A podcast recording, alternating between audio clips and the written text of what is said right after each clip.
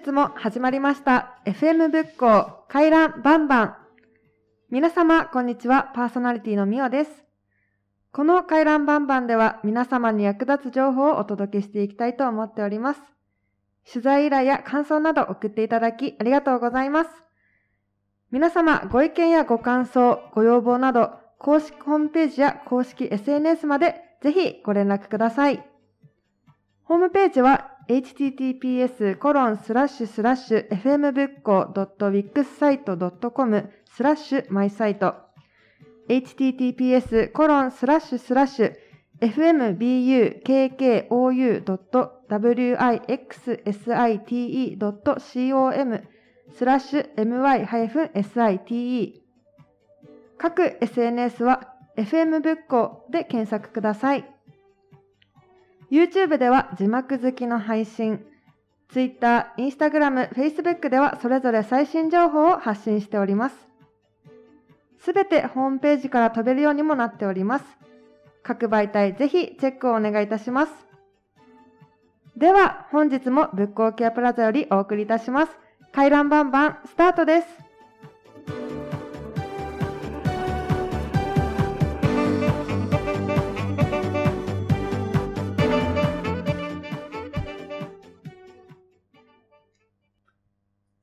最初のコーナーは今日のゲストトーク。こちらにインタビューに行ってきていただいたのりこさんとみつえさんに来ていただいております。よろしくお願いいたします。お願いいたします。お願いします。お願いします。早速ですが、今回のゲストはどなただったのでしょうか？はい。今回は、保土ヶ谷区食生活等改善推進員の北村のりこさんにお話を伺いました。あの、突然なんですけれども、はい、みおさん、ヘルスメイトって聞いたことありますか？ヘルスメイトはないですね。初めて聞きました。ね、はい、そう、初めて聞くんじゃないかなと思うんですけれども、はい、このヘルスメイトっていうのは、えー、平成7年度からの愛称だそうで、でこの正式名称が今ご紹介しました、保土ヶ谷区食生活等改善推進員っていうそうです。なるほど。はい。今回もですね、座談会形式でいろいろ面白くてためになるお話伺ってきましたよ。なるほど。ありがとうございます。それはすごく気になりますね。はい。はい。ではもう早速インタビュー移りましょう。インタビューをお聞きください。どうぞ。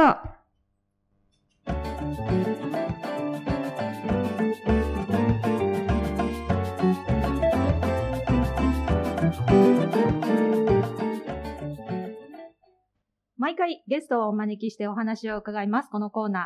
本日は、保土ヶ谷区食生活等改善推進員でいらっしゃる北村のり子さんにお越しいただきました。北村さん、お願いいたします。よろしくお願いいたします。よろしくお願いします。さて、えー、この食生活等改善推進員なんですけれども、愛称が、えー、保土ヶ谷区ヘルスメイトさんとおっしゃるそうです。はい。はい、これはどういった活動をされていらっしゃる団体でしょうか？はい。えー、私たちのこのヘルスメイトは、えー、歩道ヶ谷区福祉保健センターで、えー、現在は10月からなんですが、そこで養成講座がありまして、推進としての、まあ、役割とか、あと食品衛生や、あとその栄養面について、いろいろな内容で勉強をしまして、その講座が終わりましてから、ヘルスメイトという食生活改善推進として、地域で活動させていただいています。はい。で、まあ、主に私たちは、あの、食生活、健康づくりの普及活動を行っている団体なんですが、あの、食生活等っていう、その等という部分は、運動と休養も含めたもので、その三本柱で私たちは活動させていただいています。なるほど。運動と休養とおっしゃいました？はい。休養って？ええ、休養って、まあ、体を休めるの休養なんですけれど、はい、はい、まあ、あの、健康管理のためには、やはりその体もいたわりながら、えー、毎日まあ生活していくわけですね。でそういう部分で、まあその三本柱に休養というものが入っています。えっ、ー、と、北村さんはじゃあ、あの、北村さん個人としては、はい。どういったいきさつでこのヘルメさんになられたんですか？はい。私は、あの、まあ、学生時代、あの、まあ、学生からあの、栄養士の仕事もしてたんですが、はい、それで、その延長という気持ちで、またもちろん健康管理のためにも、あの、やってみたいと思いました。では、このヘルメさんを、として活動されていく中で、はい、あの、やりがいですとか、良かったこととか、はい、嬉しかったこととかって何かありますか、はい、はい、そうですね。まず、あのまあ私は今年で25年目になるんですが、すごいですね。えー、まああのやはりその、まあ、まあ、年齢層が幅が広いんですね。若若い世代から、えー、今は、まあ、90歳ぐらいまでの会員さんがいらっしゃいます。その中で、やはりその人と人とのつながりで、で今、私も皆さんに教えていただきながら、また、あの、先輩の方が大勢いらっしゃったので、そういうところがやっぱりいろいろ経験とかをあの、教えていただいたり見てきたりとかだと思います。で、もちろんそのヘルスメイトとして活動していく中で、あの、初めて出会う方も大勢いらっしゃるし、あの、やはりその中で、食生活というと食事作りですね。まあ一緒に調理実習を行ったりとか、あとはその試食を提供させていただいたりとか、そういう活動の中で、その食事ってすごく、あの、初めてに、初めてお会いする方たちでも、あの、最初はそのちょっと緊張して、ちょっとあの、うん、お話も少なかったりするんですが、食事そういうことを作ったりすると、すごく和気あいあいと、とても仲良しになれるんですね。すごく、まあ、楽しい時間を過ごさせていただいたり、やりがいがあるなって、じゃあこれお家帰ってちょっと作ってみますね、とかね。あとは、まあ、あの、お子さん、まあ、野菜嫌いのお子さんがいたらどういうな料理っていうか、まあ、どうやって工夫したらいいでしょうねとかね。そういうことも、まあ、自分がやっぱり子育てしてきて悩んだきたこととかも、そういうところでやっぱり一緒に考えられたりとか、またそのアドバイスできたりとか、なんかそういうことが活動の中にも含まれてると思うんですね。まあ、あとは今コロナ禍の時に、あの、やはり日頃の食生活って本当大事なんだなっていうのも、改めて思ったりしてます。三井さん、何か思い出ありますか？ありますよ、あります、あります。あのね、私たち兄弟で健康体操やってるんですね。で、その後に、あの、体操やった人の希望者だけですけれども、食事を作って、一緒に和気あいあいと食べるんですけど、はい、あの、ヘルスメイトさんが来た時には、ヘルスメイトさんがお料理をしてくれるんで、私たちは作らないといけないんです。それで待つんです。で、そして、あのね、うん、待つ。あのね、5、5、6品ぐらいですかね、作っていただくのが。そんなに、ええ、それでね、あの、お商売させていただくんですね。試食でもね、すごいんで、お腹いっぱいになるんですよ。意外と。で、自分で作ったこともないでしょ？ああ、なるほど。ね。それでいて、このおかずはどういうふうに作るの？とかね、いろいろ質問があるんですよ。そうすると、教えていただく。とてもありがたいですよね。それと、あと栄養面。これは何々に効くんですよ。これはこうですよ。っていうような感じでお話をしていただく、ね、そんなことまで教えていただける。だからまあ、ヘルスネットさんの栄養面なんかのお話を聞くのは、とてもためになります。その世代ごとにやはり伝えたいことってあると思うんですね。で、先ほどのその健康体操の方はやっぱ高齢者が多いので、あの、例えば減塩のお話とか、あとフレイルのお話とか、そういうふうな、その世代に合ったお話と、その料理の提供とかをさせていただいています。えっと、保土ヶ谷はじゃがいものふるさとという言葉があるんですが、うん、え実はあの、明治41年ぐらいに、あの、今の、えー、峰小学校あたりに、はい、神奈川県の農事試験場っていうのがあったんですね。で、そこで、あの、古ヶ谷の土地は、じゃがいもに適しているということで、とてもあの、いいじゃがいもができる、あの、土地だったそうです。まあ、水分がちょうどいいとか、また、あの、土が、そういうじゃがいも作りに適してたということだそうです。それで、保土ヶ谷の丸芋っていう名前で、もう全国に、あの、大正時代や昭和の初期に、全国にそのじゃがいもが、保土ヶ谷駅から貨物船に乗って、あの、全国に広がったそうなんですね。でそういうものが、あの、ちょうど平成9年だったんですが、え保土ヶ谷副証券センターの衛生課の方で、その、保土ヶ谷の、えやはりその、行事食とか、また、えー、古ヶ谷で昔からあの食べられている食事とかを調べられた調査委員会っていうのがありました。うんそこから古ヶ谷のお芋を普及していこうというお話がありまして、あの、ヘルスメイトもそこで参画という形で加わらせていただいて、あの、まあ、次世代にこの保土ヶ谷ののじゃがいものお話を伝えていかれるように、ヘルスメイトもその辺を、え、活動の中に入れさせていただいています。はい。それでは、えー、ラジオを聴いていらっしゃる皆さんに北村さんからメッセージありましたらお願いします。ヘルスメイトは、えー、全国組織で、まあ、北海道から沖縄まで、あの、食生活改善推進という、えー、推進がおりますが、保土ヶ谷区の中でもぜひ、えー、食生活に関心のお持ちの方、ぜひ私たちと一緒に、えー、こういうことを一緒に学びたい。また、えー、推進として地域に、えー、活動を広めていただきたいと、えー、思っていただける方をぜひご一緒に過ごさせていただきたいと思います。で、またあの、地域でヘルスメイトという団体が、あの、活動させていただいているところに、ぜひ、えー、まあ、出会いましたら 温かく見守っていただければと思います。はい。はい。ありがとうございます。ありがとうございました。はい、えー、今日のゲストトークは、保土ヶ谷区食生活等改善推進員の北村のり子さんでした。北村さん、ありがとうございました。ありがとうございました。ありがとうございました。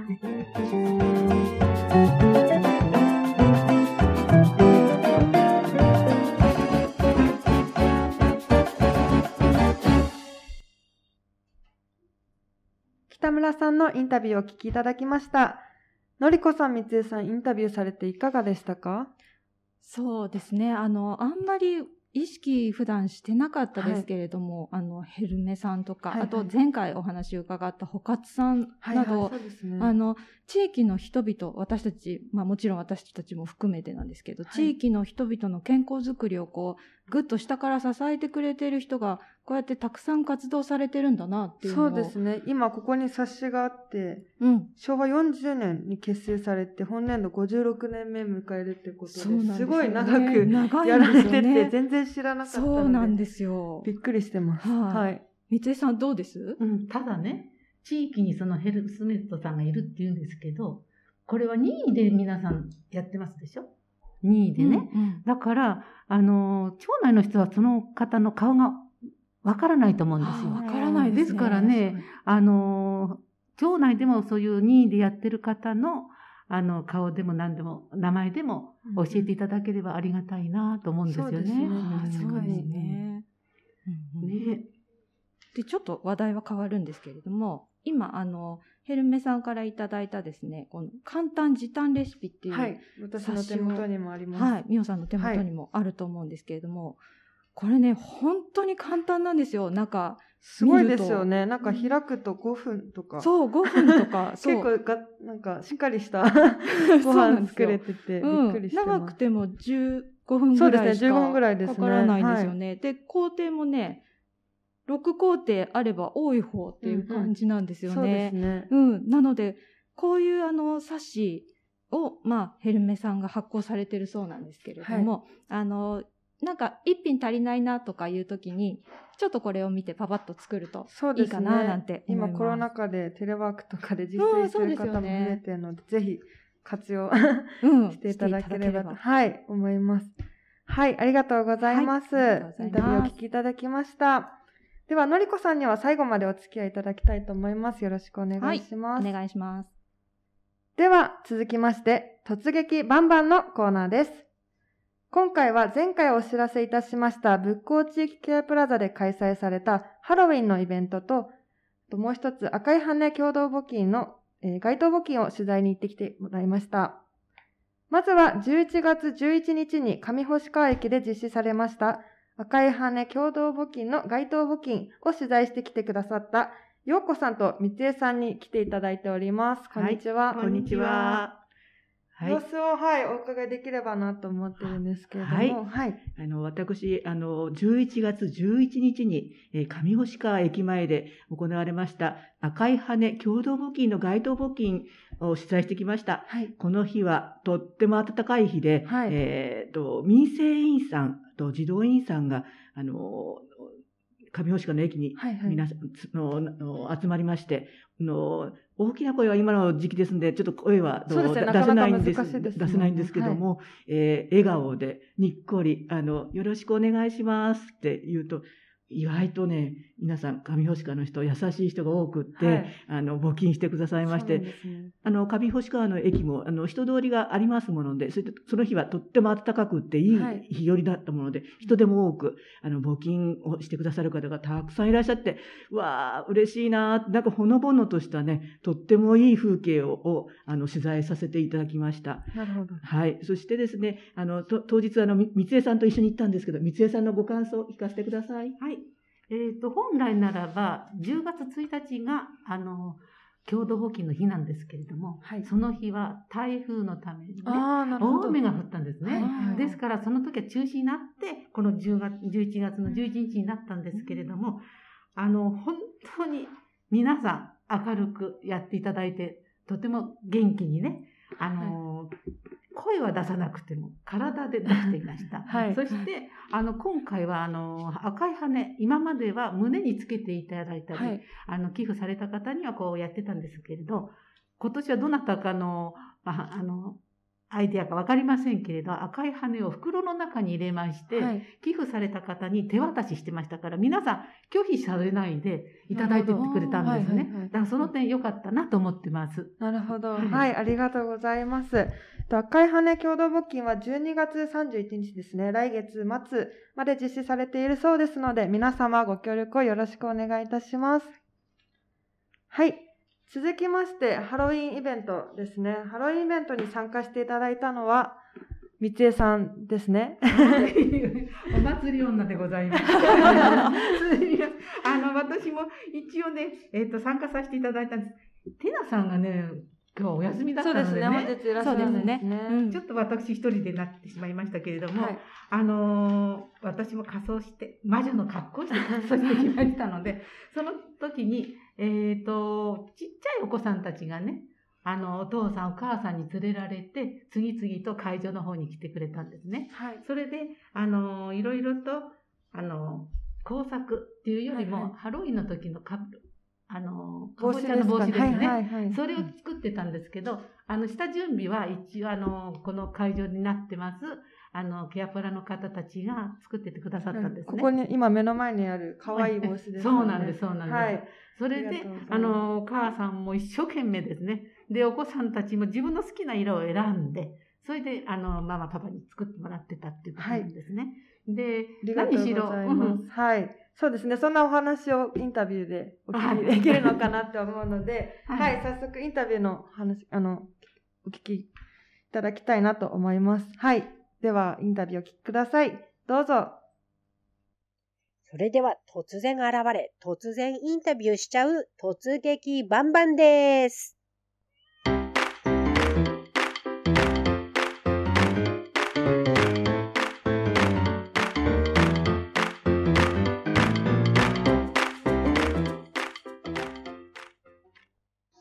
本日は、ぶっこ地域ケアプラザ地域活動交流で、みんなでハロウィンの工作を楽しもうということで、えー皆さんと仲良くっていうことで、一応、こういうところの会場に来てます。はい。ここは多目的ホールというところで、ね、ちっちゃい子供たちが続々と集まってきましたね。そうですね。お父さんも、それからお母さんとご一緒っていう方もだいぶいます。ね可愛い作品が見れるといいですね。そうですよね。なんか今ね、あの、パンプキンの、あの、切り絵ですか、はいはいこれをしてますね。ああ、じゃあ今、パンプキンをね、ええ作ってるんですええね。わかりました。じゃあちょっと覗いてみましょうか。はいはい。じゃあ行きましょう。はいレッツゴーじゃあそれでは、かわいいかわいい今女の子が何の格好してんの？それ。シンデレラ。え、シンデレラ？かわいい。アリス？アリスあアリスシンアリスだね。うん。じゃあ今日今作ってるけどどうですか？楽しい。楽しい？これ何ができんの？帽子。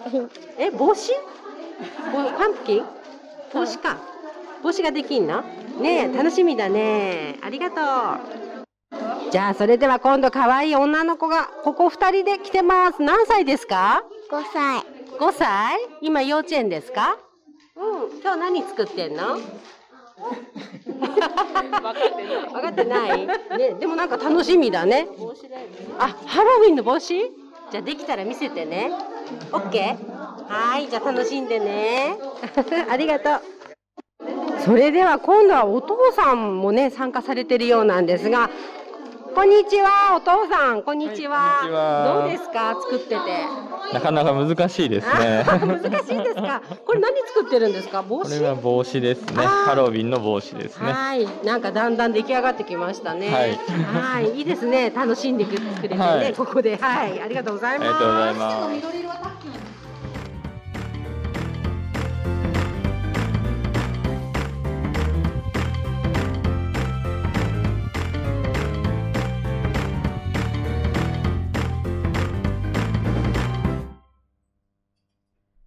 ようこさん、みつえさん、今回も突撃取材ありがとうございました。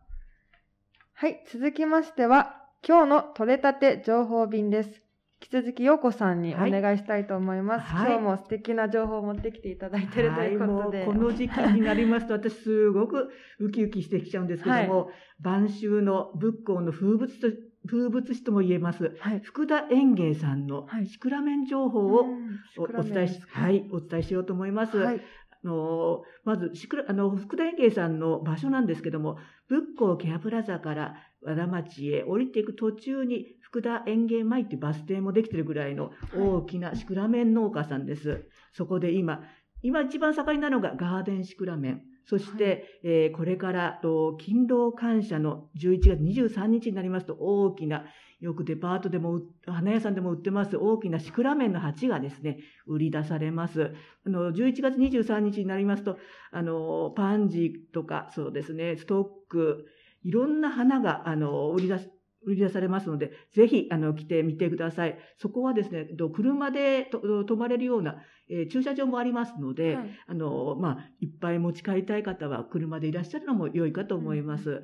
そして晴れた日には、えー富士山も近く歩いていけば見れますあ、しすね。車で見ちゃうとちょっと危ないので、あの、よそ見しないで、はいあの、晴れた日にぜひお散歩がてら、あの、福田園芸さんでは、あの、お野菜も売ってますし、それも非常に美味しいです。そして、うんと今までにも取材してきた山本農園さん、山本温泉さんも今、仏光の野菜が非常に盛のの盛りで、あのとってもいろんな野菜が取れてます。すねあのの仏の仏光の野菜を買って、そしてお花も買って、そしてあの富士山も見て、素晴らしいあのお散歩を楽しんでください。はい。あと、お花のイベントをと仏光ケアプラザで行っ行います。12月の5日日曜日、10時から11時半。と福田えっと園芸さんで、あの、買いました。あの、ガーデンシクラメンとか、パンジーを寄せ植えしますんで、はい。ぜひ、あの、皆さんご参加ください。あと、お席は2名様と聞いてますので、お急ぎください。はい、ありがとうございます。はい。そうですね、最近天気もいいので、はいお散歩がてら、そうですね あだいの、お花も、お花も見られますし。いいですね。はいい。いねとっても、あの、素敵な景色です。ぜひ、はいあの、皆さんいらしてください。はい、イベントの方もぜひ、はいあと2人ということなので、はい、はいよろしくお願いいたします。ありがとうございます。はい、続きまして、え仏光地域ケアプラザからのお知らせとなります。2つあります。まず1つ目ですね。1つ目は12月6日月曜日に、健康遊具で健康づくりというイベントを開催いたします。時間は10時から11時、朝の10時から11時となっております。内容は公園にある健康遊具の使い方を知って日々の健康づくりに役立てましょうということで今回は上木前公園に集合をしえ理学療法士の方に正しい使い方とどんな効果があるのかを講義していただくとのことです。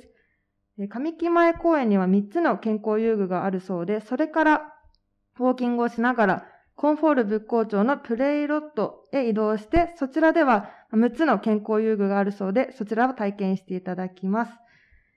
えー今回はですね、2つの公園を巡るんですけれども、仏光にはその他に、ヤシ塚公園、仏光原ふれあい公園にも健康遊具が設置されているということです。のりこさん、健康遊具って使ったことありますか、健康遊具、あんまりあの、使ったことないんですけど。そうですね。よく目にはしますけど、うんねなんとなく使いづらいというか、ね 自分ではなんかどういう風な使い方うんするんだろうみたいなのあのそう、もあわかんないりますよところありね。ますよね。そうですよね。なので、こうやってあの、講習会っていうか、はいはい健康づくり大会みたいなのがあると、とってもあの、使い方も分かって、そうですね。どこに効くのかも分かって、うんうんいいのかなと思いますね。そうです。ね。今多分、テレワークとか、あの、家にいることが多くて、みんなさん。ちょっとなまってるんじゃないですかね。私もなまってるので、皆さんこれ参加して健康になりましょうということで、そうですね、今回の講座に先立って正しい使い方の動画も作成されるということなので、このラジオをお聞きの皆さんはその動画を見て、そして健康遊具にある公園に立ち寄った際にはぜひ試していただきたいなと思います。いいですねそしてこの、はい、イベントにもぜひ参加していただければと思いますので、よろしくお願いいたします。はい。そして二つ目ですね。二つ目は、運転ボランティア養成講座のお知らせとなります。で第第3回目のゲストトークで、仏光ふれあいワゴン、初代運転ボランティアの相川さんにご登場いただきましたが、えーこ今年も新たな仲間を募集されるとのことです。はい。日時は12月18日土曜日の朝9時半から15時半になっております。お弁当はついているということです。内容ですが、内容は午前中は座学で道路交通法や移動サービスのあれこれ、そして運転時のポイントなど、午後は実際に仏光ふれあいワゴンのルートを運転しながらご自分の運転の癖を指摘していただけるということで、そうですね、仏光地区では仏光ふれあいワゴンの他に自家用車での病院送迎のボランティア活動などもあるそうで、ボランティアの方からは、車の運転が好きで好きなことで他の人の役に立ててるのが嬉しいという声や、他人を乗せて運転するのは緊張するけど、やっぱ普段の運転も丁寧になったなどのお話もいただいているということはいみたいですね。うんこういうのがあるなんて全然知らなくて、ね、知らなかったですね。私は全然運転しないんですけれども。そうなんですね。でも運転好きの方にはなんか役に立つっていううん、ので、すごあの定献。年後のね男性の方の確かに。うん、たやっぱ運転って男性が得意なイメージがそうですね、あ勝手に、ね。うんはい、あるんですけ私もありどます。なんか定年後の男性の方の活動の場にもなったらいいんじゃないかなそうですね、幅も広がりますし、ね。お昼もついておて、昼もついてて参加費も無料とのことなので、はい。ぜひご興味ある方は参加いただければなと思います。そうですね、仏光フレーワゴンワゴンの場合は月に1回から2回、1回につき 2, か、えー2時間から3時間の活動になるとのことで、まあ車の運転で地域のために何かしたいという方があればいれば、ぜひ参加していただければなと思います。そう。ですね。先ほどの健康遊具の健康づくりのイベントと、こちらの運転ボランティアの養成講座ですね。どちらもお問い合わせ、お申し込みは仏光地域ケアプラザまでお願いいたします。電話番号は336-1565、336-1565となっております。よろしくお願いいたします。